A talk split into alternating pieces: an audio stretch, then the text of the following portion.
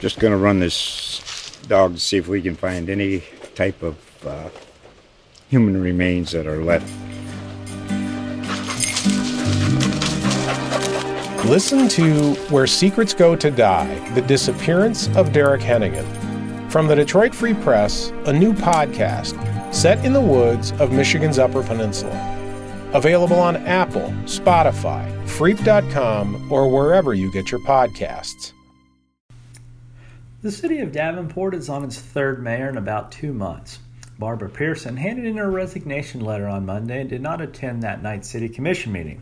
In the letter, Pierson writes, It is with a broken heart that I hereby tender my resignation as mayor of the city of Davenport effective immediately. It has been a privilege working with each of you, city staff, and the community at large. According to a spokeswoman for the Michigan Department of Corrections, the Ledger learned Monday that Pierson had an active warrant for her arrest in her home state. The spokesperson called Tuesday afternoon and informed the Ledger that it came with a five year penalty and the warrant was no longer active. Larry Holton, the city's police chief, told the Ledger that he learned about it Saturday morning, but it was an out of state pickup only, which did not warrant the Davenport Police Department to react, even if it wanted to.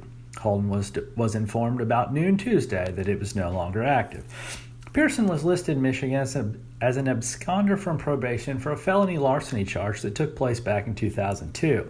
She pleaded guilty in 2003. We've been unable to reach Pierson, but Holton said she was under the impression that the matter had been reduced to a misdemeanor.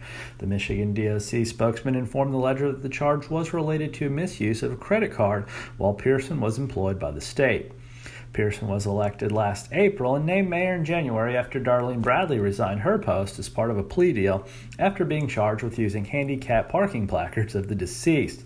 Pierson and Bradley were two of the three votes in the April 2017 firings of then City Manager Amy Arrington and City Attorney Kirk Warren. The other was H.B. Rob Robinson, who had been serving as vice mayor before being appointed mayor on Monday night.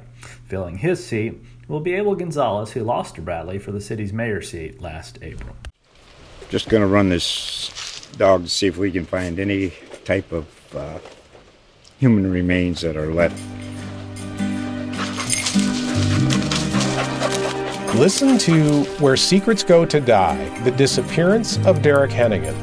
From the Detroit Free Press, a new podcast set in the woods of Michigan's Upper Peninsula. Available on Apple, Spotify, Freep.com, or wherever you get your podcasts.